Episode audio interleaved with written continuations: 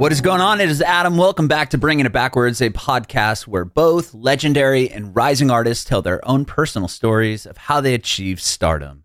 On this episode, we had a chance to chat with Ned of the band RedHook over Zoom video. Ned was born in Wagga Wagga, Australia, but he only lived there, I think, a few months before his family ended up moving down to Sydney. But we hear about how Ned got into music, really started out from soundtracks. He loved how certain songs changed the mood during certain films, actually got into soundtracks with the early Transformers cartoons and those first couple Ninja Turtle movies. Ned talks about learning guitar, actually really playing guitar for most of his life as far as bands went. He joined a bunch of bands. The first band that he kind of started from scratch ended up doing really well. They got signed to a label. They did tours all across Australia. He talked about joining another band that ended up getting signed to Victory Records, what that experience was like. He actually joined that band as a bass player to begin with. Then the guitar player left, so he moved over to guitar, played in that band for a number of years. When they parted ways, Ned thought he was kind of done doing music as a career, landed on the opportunity to play with RedHook as the bass player again, so going back from guitar back to bass. He loved it, and now obviously a full-time member of RedHook, and he talks all about the new album that they just released as well, which is called Postcard from a Living Hell. You can watch our interview with Ned on our Facebook page and YouTube channel at Bringing It Backwards. It'd be amazing if you subscribe to our channel, like us on Facebook, follow us on Instagram, Twitter, and TikTok at Bringing Back Pod. And if you're listening to this on Spotify, Apple Music, Google Podcast, it would be amazing if you follow us there as well and hook us up with a 5-star review. We'd appreciate your support if you follow and subscribe to our podcast, wherever you listen to podcasts. We're Bringing It Backwards with RedHook. Oh, I appreciate your time, man. I'm Adam, by the way. Nice to meet you, Adam. I'm Ned. Nice to meet you, Ned. This is about you and your journey in music, and we'll talk about the new RedHook album, if that's cool with you. Hell yeah. Sounds great. Amazing. So I always start off with born and raised. Obviously, the band's in Australia. Where were you born and raised? Yeah, still in good old Australia. So I was born in a little town called Wagga Wagga. Honestly, was only there for a couple of weeks, but spent all my yeah. So, but hey, that's where I was born. It's a great name, so exactly, I have to mention it. But after that, basically came down to Sydney. I've been here all my life. Yeah, so cool. Technically, I'm a Sydney sider. How far is Wagga Wagga from Sydney? Is it quite a distance or not really? It's a fair bit of distance. I think it was like 8-10 hours roughly around that. So, wow. Okay. Like, so were your parents were living there until basically you're born and then were like, all right, we're going to move down to Sydney. Yeah, so my parents are actually, so I'm the firstborn here in Australia, but my parents and all my relatives are actually all Serbian. Around that time was former Yugoslavia, of course. They came to Australia and were kind of exploring the country, trying to figure out where they wanted to stay. Then, surprise, surprise, I kind of came into the fold. So they were like, all right, maybe for now, let's find a place just to kind of home base until I was born. And then the next step was to get to a major city, to Sydney, basically. So, yeah. Oh, wow. That's very cool. So do you come from a musical household at all? Like, are your parents artistic or musical, or anyone musical in your family? No, not really. It's quite interesting. So like my dad's an electrician and like all my relatives, they're all laborers or kind of in that field. I kind of got introduced to like music and art. Like I kind of experienced it myself. Just kind of like grew up watching a ridiculous amount of TV, loved movies, loved TV shows, and kind of got introduced to music from soundtracks, strange enough. Oh, really? Like, do you remember like an early soundtrack that you really liked? There was two. I was a sucker for 80s cartoons. So I'm the Transformers movie, the animated one. I was hooked by that soundtrack because it just like... one, it was just so 80s rock. But then secondly, how it worked with the movie, it just was so cool. Like, to find a way to have those songs, not just to be standalone songs, to find a way to kind of work with a certain scene just blew my mind. Mm-hmm. And then the same thing with the Ninja Turtles movie, the original one. It was so dark. The live action one? I fell in love with that. Yeah, the live action one. Oh, the OG. Man, I love those ones. Those are like, yeah, with the new one. I have a 7-year-old, and with the new one coming out, like, I'm like, we got to watch the old, the first two Ninja Turtles were so good with Splinter and Shredder and everything. Yep. You kind of watch it back now, and you're like, wow, that was a bit dark and a bit rough for our age, but man, it was just there was such good films. Number one is still going to be the best. Two was still good. Like, you can't say no to a bit of ninja rap. But right. Is the first one where they like Shredder has that warehouse and they're like all the like skater punk kids? Yeah, that was such a cool concept. That was it. Oh, for a while, like, I know they were the bad guys and you don't want to be, but like, I thought that warehouse was so cool. Like, they're playing video games and everything. I'm like, right, man, I want to be there. Yeah, exactly. I gotta go back and listen to those soundtracks. I obviously I remember the ninja rap with Vanilla Ice, but I don't really remember what was off that first one. Yeah, it's like I just remember, like, it was mostly like there was a couple of like proper songs, like, you know, with vocals, structure and everything, but like a pop structure, I mean, but there was a lot of tracks that were more just kind of like, you know, like more like a produced kind of track, maybe orchestral in a sense. Those are songs I loved as well. Like, you know, the scene where funny enough, we're talking about in the warehouse, maybe, you know, the Shredder's walking through that really powerful dun-dun. It was kind of like a very rhythmic, I think I remember it's kind of like dun-dun, dun-dun, dun. Like, that was in the soundtrack and I just loved that because it was just like, I don't know, something about it was really powerful and just really caught my attention. Uh-huh. Were you like interested in, I mean, maybe prior to being in a band, like scoring films or scoring for television? No, straight. No. I think it was just like a nice gateway. Like, I would listen to those soundtracks, and because like my parents never really listened to much music, I had to learn everything myself, and I kind of went from those soundtracks and then the popular songs, like, oh, here's the artist, and then going from those artists to other artists, and then I kind of experienced more popular music. So it was like a step-by-step from soundtracks to pop to then getting onto good old rock music. Okay, very cool. And what about like an instrument as far as that? Like, did you play anything at an early age? No, I didn't actually pick up an instrument until like my early teenage years. Like, I think it was like in grade 7. Yeah, grade 7, I picked up a guitar. That was my first instrument. Okay. And did you play that for a while? I mean, obviously you play bass now, but was guitar something that you did like a majority and then you kind of fell into bass, or how did that kind of happen?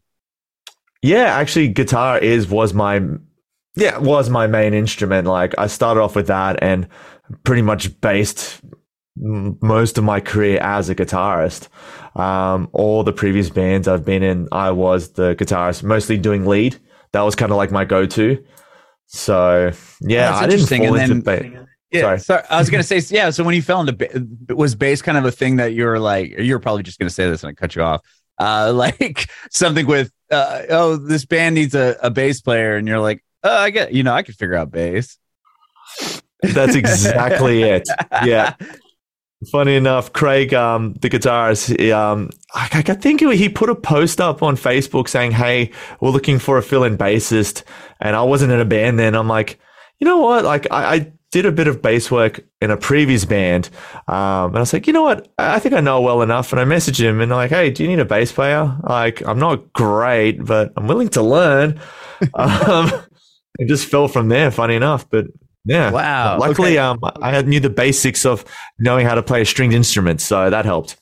Oh, and if you could play lead guitar, I'm sure when you came up with bass riffs, you kind of could base a lot of bass, off of what you were playing as a lead guitar player. Or it doesn't even like really translate. I'm so bad with that. I'm a huge music fan, but I can play power chords on guitar. No, it's all good. No, honestly, it was such a like when I joined RedHook, going from lead guitar to bass was hard. Like learning the songs, no issues. But then when I had to start thinking like, hey, instead of like, when you're a guitarist, yeah, you just play power chords, you can play some lead. It's all about the melody, like putting some cool effects. Like me, like my whole approach was, I was obsessed with the edge, like all about the delays, the reverbs. I was that kind of guy. So I was all about just bringing these layers and textures into songs. So when I went to bass, it's like, well, I'm not doing that anymore. I have to, follow the drums, make it really tight, making sure I'm playing the notes perfectly with the right rhythm. It was such a change. It took a while to really understand it and kind of hone my skills on that. So it was like, it was definitely good. It's like going from automatic to manual in a sense. Oh, sure. Yeah, that makes a lot of sense. I didn't know if like just because you knew you could play lead, you probably just knew certain scales, like, okay, this was going to go together, like to write a bass line.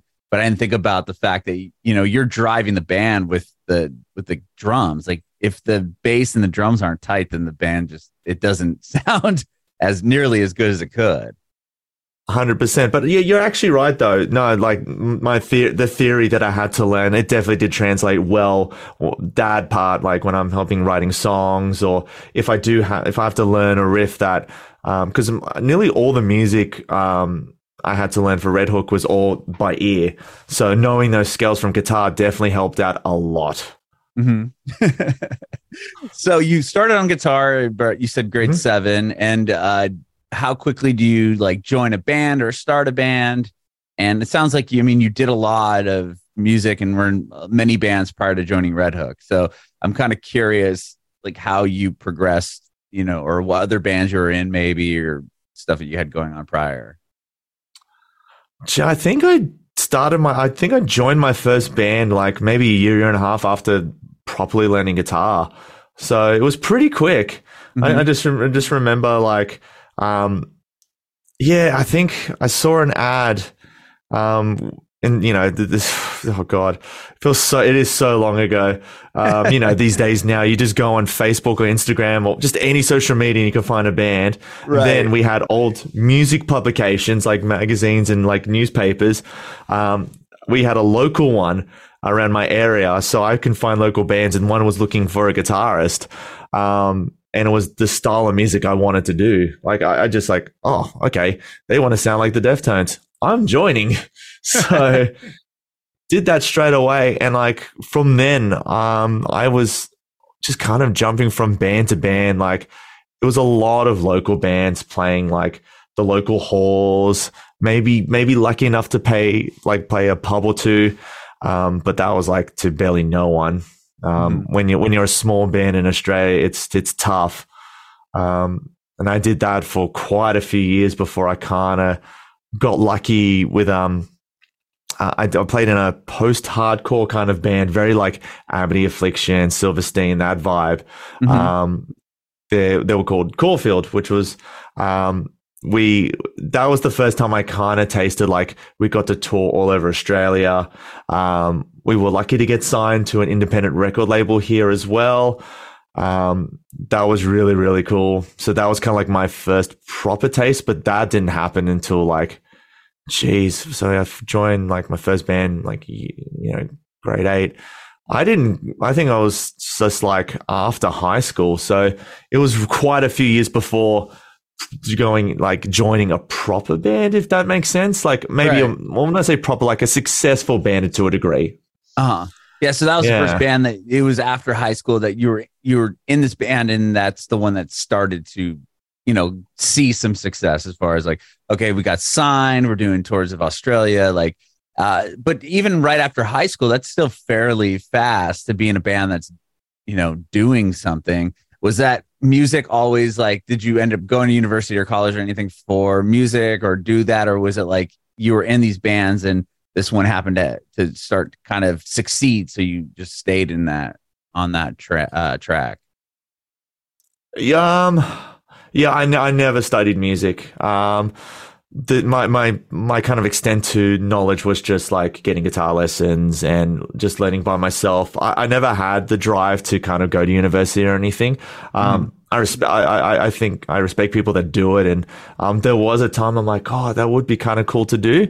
But I think just because I was always in a band or always in the scene, I kind of just continued on that path. I was happy enough to, learn things day by day, finding shows to go watch, go to play, or write music, practice. Yeah, sorry, I think I kind of no. That's what this is about. I'd rather hear that's part of, you know what I mean? But like, I'm just, so it sounds like though, did you ever like, I mean, because you joined bands, is that kind of been the path of what your journey has been more like, oh, this one's looking for a guitar player. Okay, I'm going to join this band. Like, or was it like, did you ever like start a band from scratch and then move from there? Or was it all mainly like word of mouth and finding other artists that needed people to play? Most of the bands I joined, I think, funny enough, actually Caulfield was the first one that I actually made. Oh, wow. It was, yeah, I just found like a bunch of other musicians from other bands that I toured with or did shows with, and we're all starting to get into the post-hardcore scene. So we made this band together and kind of built it from scratch. So it's funny that the first band that started from scratch was the one that was the first taste of success, which was really cool. That is really cool. So then, yeah, so that's the band. How long did you do Caulfield for? Was it a while? It was only like for 3 years. And then, it was good. It was good. But, I had an opportunity to join another band that again, this was a band like I was absolutely obsessed with. This was the band before RedHook. So I joined a band called Awaken I Am, which, I was absolutely obsessed with because like, when I was in Caulfield, I was really into post-hardcore, your Silverstein, Amity Affliction, the U's, so like emo post-hardcore I was obsessed with. Yeah. But then it got it progressed to the bands like Emarosa, Dance Gavin Dance, Seosin. Like I was absolutely obsessed. Oh, like the first record, the self-titled one, I just fell in love. Like I want to do that style of music. That's what I've been looking for. And Awaken I Am, they weren't called that then, but they were a band in Brisbane. And I was like, man, if I had the chance, if I could join, I'll do it. And I kept annoying them every time a band member left. I'm like, hey, can I join? Can I join? And then finally, and then funny enough, this is the first time I got introduced to bass, was like, hey, our bass player left. Would you want to play bass? I'm like, done. The next day I bought a bass, learned it, and then did that for a little while until the guitarist left and I just went from bass straight to guitar. So so then you played guitar in the band for a while. Yeah. That was still like my chosen. Like I didn't really fall in love with bass then. I was just more just like thankful to be in the band. So when the opportunity came up to go back to guitar, I'm like, I'm going to do it. Because that's one of the things I loved about that band was their leads are freaking amazing, like so good. So I was like, nah, I've got to play lead in this band. So that's good. How long did you do that band for? Or how long were you playing with them? That was the longest band I was in. I think like 6 years, roughly around that. And that was maybe the most successful band I was in before I joined RedHook. That was like. We got signed to Victory Records. We got to tour America a few times, which I miss terribly. I can't wait to come back, by the way. I gotta say that. And toured Australia quite a few times. Victory, I mean, that's huge, right? I mean, especially in that genre and just the bands that were on that label. And I mean, back it was like, I grew up with the emo hardcore scene. That was what I would listen to growing up. And it was like, if if a band was signed to Victory, it didn't matter. It was like, who are these people? You know what I mean? It was like that type of deal. Or if Drive Thru signed a band, you're like, oh, I know it's going to be this sound, so I'm going to go check them out. Or there was a handful of labels that you just went to check out. And like to have Victory, I mean, that must have been such a massive moment for you all. Oh, it was a huge tick on like the bucket list. I couldn't believe it because like we had our first record out. We signed independently in Australia through that, and then we were ready to do our next record. But in between that, released a single, and we decided, oh look, we'll shop it around, see what people thought. And Victory come back on like, hey, we really like this. Let's talk more. I'm like, wait, the same label that had once again Silverstein, Atreyu, A Day to Remember, like Taking Back Sunday, like I could go on. Yeah. Oh my god, I was like, yes, let's talk. And they were just like, it was kind of interesting. It was around the time, like I don't know if you remember much, where like some of the bands from Victory were kind of fighting with the label. Yeah, without Taking Back Sunday and A Day to Remember specifically. Yeah, and it was like, man, like to be on this label would be amazing, but like this is happening. What do we do? And we just said, screw it. Like the chats we had with them, it was just like, this is going to work. And like, luckily it did for us. You know, we were able to release the record through Victory. So it was able to go, like it was available in America, and it gave us some opportunities to play some pretty wicked tours in America. So yeah, I mean, and I think a lot of those two bands specifically were fighting because they signed deals that weren't in their, you know, I don't know. I mean, it sucks what happened to those bands for sure, but it was like the contract was there. You could, you know, there's like lawyers could have gotten involved way prior. I mean, yeah, but I guess when you're 18 to 21, you're like, you know, fuck it, I just want to get signed, especially the Victory. You know yeah. I mean? But we got the lawyers in and go, let's just make sure. And yeah, we got a couple of tweaking moves. Was fair enough. Yeah, exactly. So you did that band for, you said 6 years, and did you end up leaving that band to join RedHook, or did they? You know, that band. Yeah, I left. Or? You know, the band's still going. I left the band. And I was having just a bit of a break. It's just a lot of things were happening around that time, and I just felt like needed to take a step back. I needed to refocus and figure out what was going on. It was hard because I was like, that period of time was the first period of time I was like doing nothing. If you're an independent artist, you may know the struggle of, you got these great songs. How do I get them in front of record labels, radio DJs, get them on Spotify playlists? How does this happen? Well, friends, this is Adam from Bringing It Backwards, and I'm going to tell you about this amazing website called Drop Track. Drop Track will get you a free press release for your music with the new AI-powered PR agent from Drop Track. Drop Track has helped thousands of independent musicians actually get their music heard by connecting them with record labels, radio DJs, Spotify playlist curators, and now Drop Track is leveraging the power of AI to help you promote your music. It's super simple. All you have to do is upload your song, and then Drop Track will write a professional, personalized press release that describes your music all in just seconds. Then Drop Track helps you share it with the world. You might ask yourself, Adam, why do I need a press release for my music? Well, you need a press release because you need to be able to describe your music in words. You can send the press release to record labels or radio programmers, media outlets, and these industry folk and your fans will actually be able to read about your music before they even press play on the song.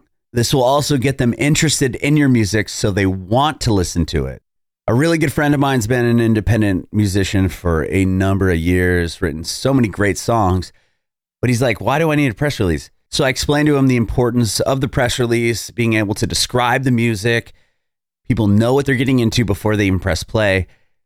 He drops his song into Drop Track. It writes this beautiful press release. Then all he has to do is just send it out. Super simple. What are you waiting for? Get a press release for your own song. Try it now for free at www.droptrack.com. That's droptrack.com. That's DROPTRACK, Drop Track, droptrack.com. Check it out today. I'd pick up my instrument and play it, but it was like, there was no reason. Like, I'm not ready for a gig. So you didn't just jump into it wasn't like RedHook was looking for somebody and you're like, oh, you know, I don't know, maybe this band's not really for me now, or I've kind of run its course with it and I'm just going to jump over here. You left and didn't have another band. Like, yeah, no, it was just, it was time. Yeah. I just felt like, the direction they were going and where I wanted to go was completely different. Mm-hmm. So it was a hard choice. I was like, I have to do what's best. And like, I actually thought my music career was over, and I was slowly accepting it. I'm like, I think this could be it. So I enjoyed what I call the normie life. Okay. You know, but worked a 9 to 5 and like, just like, I like to, you know, get my finances back up because, you know, I spent a lot of money with the band. And then like, I think it was honestly only like less than a year later, that's when the opportunity came up and I said, you know what, it'll be fun. Like it was like when they put the post up for someone to fill in, I thought, oh, they just need someone to do shows. And I just kind of just said, well, you know what, it would be fun to play some shows again. And there's like, no kind of obligation, right? See, probably not as much pressure, obviously, as like being in a band. This is your full time gig, and that's, you know, it, yeah, but. Exactly. But yeah, I just said screw it, let's give it a shot, and just kind of built from there, which was cool. So you joined that band in like just off the research I was doing, like around 2019 or so. Yeah, or yeah, I think earlier. It was roughly 20. I think it was 2018, 2019. I remember it was for a Halloween show. So did that. And then we had a couple of little mini tours booked. And then sadly, COVID came in. Yeah. So that took a halt, but we were still chatting a lot. And then luckily, where we were based, we still had a few lockdowns, but sometimes they got lifted. So the periods when they got lifted, we were able to do some shows and tours. So I still got to do some touring with them as well, which was really cool. Okay. So you did the first show, the Halloween show, and mm-hmm. obviously you did great, or you had a lot of fun too. And were they like, oh, we want you to keep coming back? Like at what point were you kind of there? Were they like, you know, you're in the band type deal? Like, or was that like a sit down thing? Like I've interviewed another band. I can't remember who it was off the top of my head, but like a musician that kind of joined, like they had never even formally asked the guy who'd been in the band for like 10 years since, and it was like it wasn't like, oh God. Hey, do you want to join? It was like a given type deal, you know what I mean? Like he was there to recording records, but it was like a kind of a given instead of like, you know, we've all decided we want you to join. It was like they just knew this person was going to be in the band, and they knew it as well. I don't know if that makes sense, but like at what point were you like, okay, I want to do this, you know, I'll stay in this band, or this is the band I want to continue, you know, to put my time into? Didn't take long, to be honest. I think I think it was the next year, just before lockdown. Like we were doing we did this tour with the Amity Affliction. I was just like, I'm having a lot of fun. Like I'm really enjoying playing bass. It was, I couldn't believe it. They're like, hey, we're doing a couple shows with Amity. I'm like, okay, I'm not going to say no to that.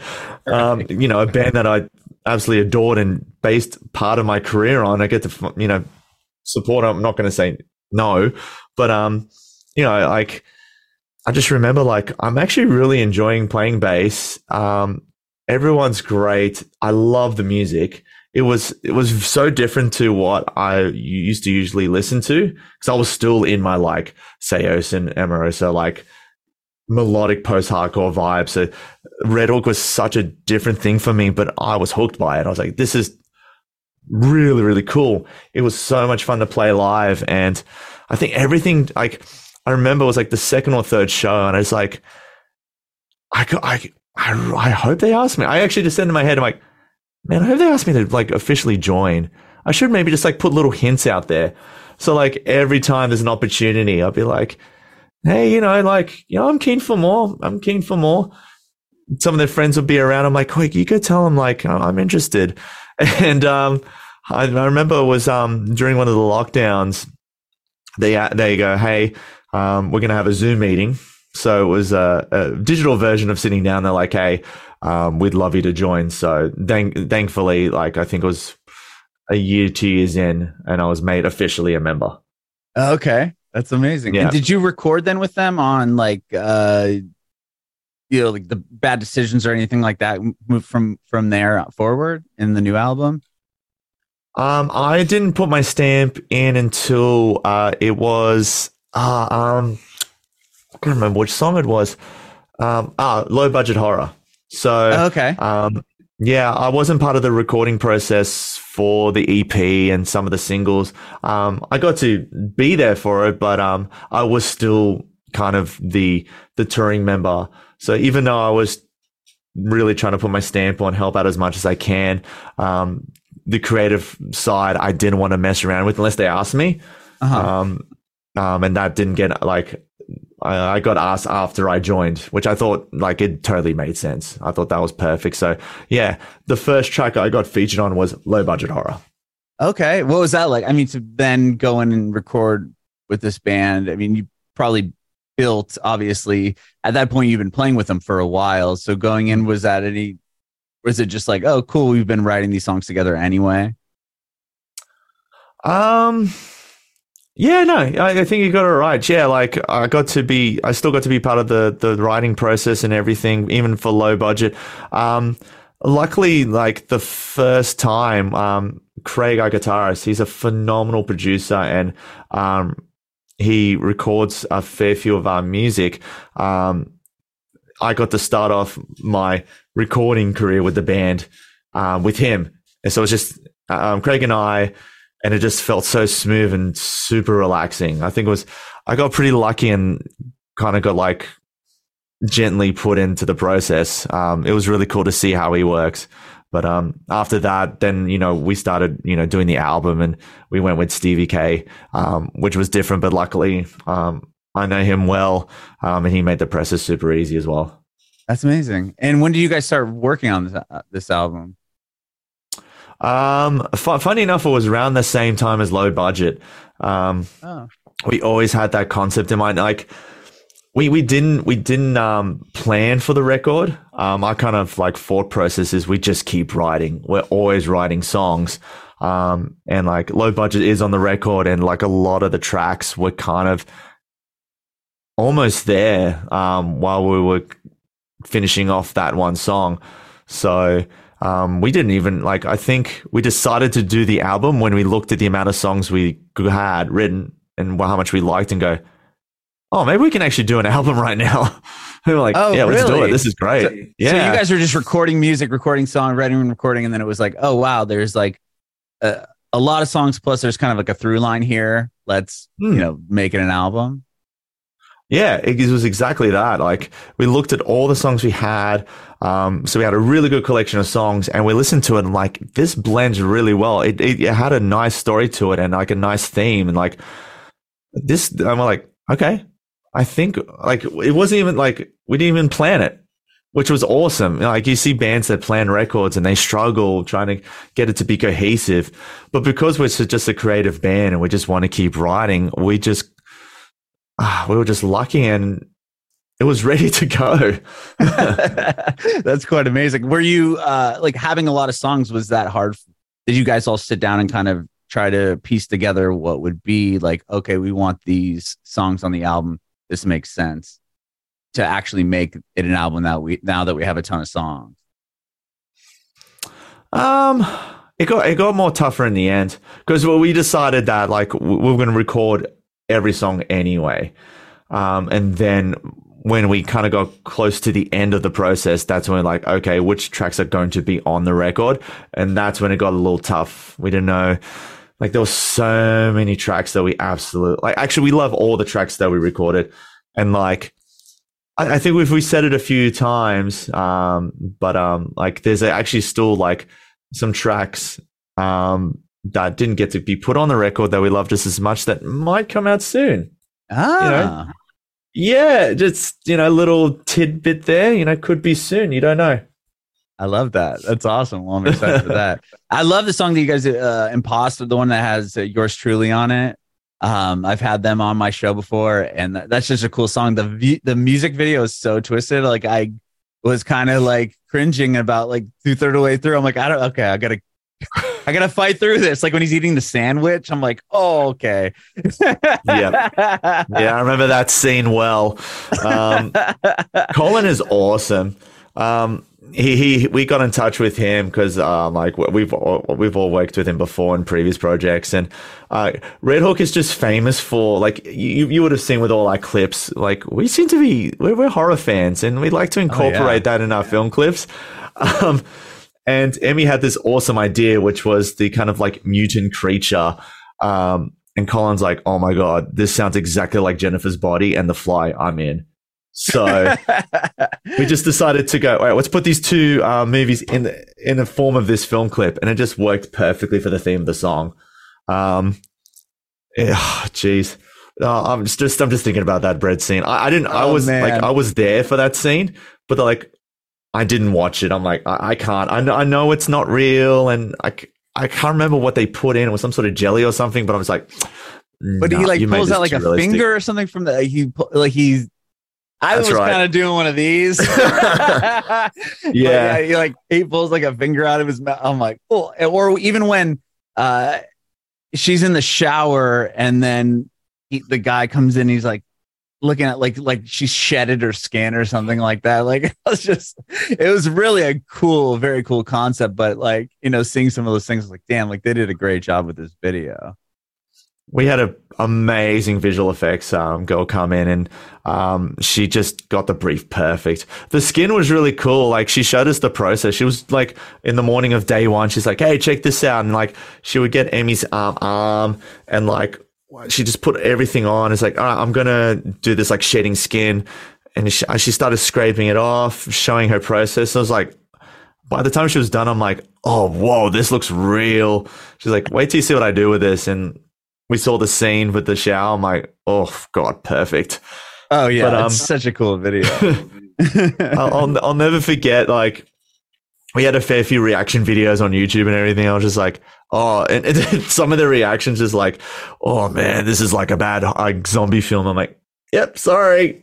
They're like, then it worked. This did exactly what we wanted it to do. Oh, that's amazing. And so you said you guys have maybe some songs coming out. And then as far as, I think you're doing a festival coming up.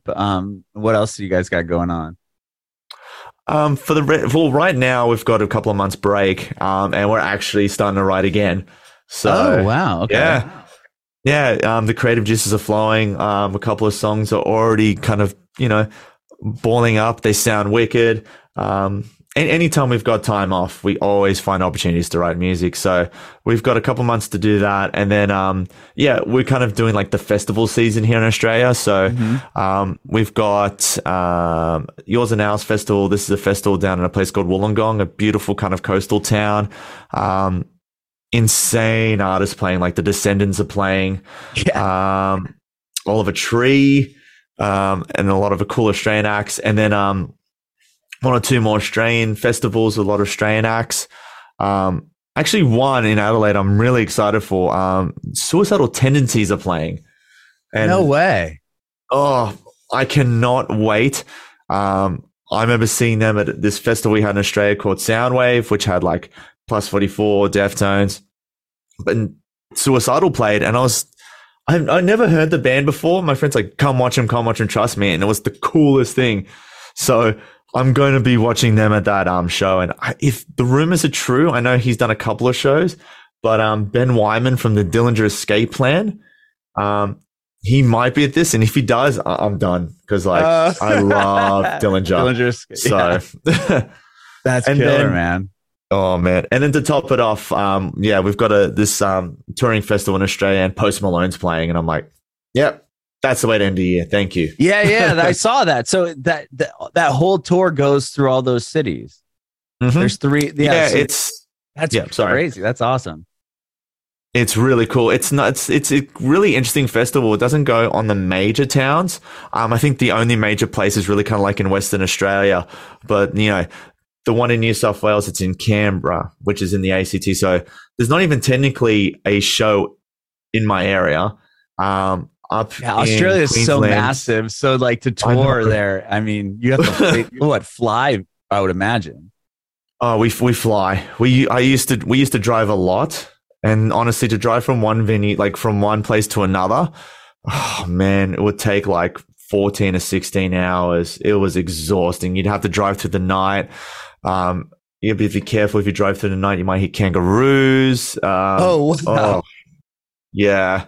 It's not safe, especially if you drive to Melbourne. There's a lot there. It's not a good time. So I'm thankful that we just fly now. I'd rather just have 4 hours sleep and get on a plane than not sleep and drive overnight. Oh, 100%. So that tour goes through cities that don't usually get, I mean, Perth is big, but like the other three aren't as big of cities. Or maybe Perth isn't big. I just know the name. It's like, it's not the majors. Like it's not Melbourne. It's not Sydney. It's not even like Brisbane. It's more like, so it's like the Gold Coast, the ACT. I think the one in Victoria is just a bit further down from Melbourne City. So it's kind of, it's going to be massive, but like these festivals kind of go outside of the main areas, which I think is really cool because it encourages like, other communities and other scenes to kind of come together, and like these bigger towns like Melbourne can come down and see how beautiful these other places are. Yeah, that's really rad. I mean, the that lineup is so, you know, it's all over the place. It kind of reminds, it's just like a festival lineup, a true festival. You have like, you know, Post Malone and Dermot Kennedy, and then you guys are on there, and just like the spectrum is so wild. And to be able to tour with that, you know, that, like, I mean, Post Malone is so big. I mean, to be able to be on four dates with him, even though his sound doesn't sound like RedHook, but like just kind of that, the amount of exposure you guys will get just at those festivals alone is huge. Just to see your name on there, I'm sure.